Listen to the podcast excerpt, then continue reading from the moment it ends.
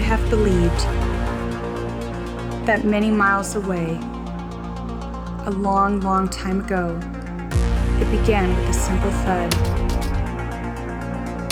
That first thud was repeated, and it became a beat. The beats continued and merged into a rhythm, and this became a pulse the pulse that stated our movement. As it pulsated around our bodies, it surged into our brains and flooded our minds. The art of music had been born, which would take us all on an exciting musical journey around the globe.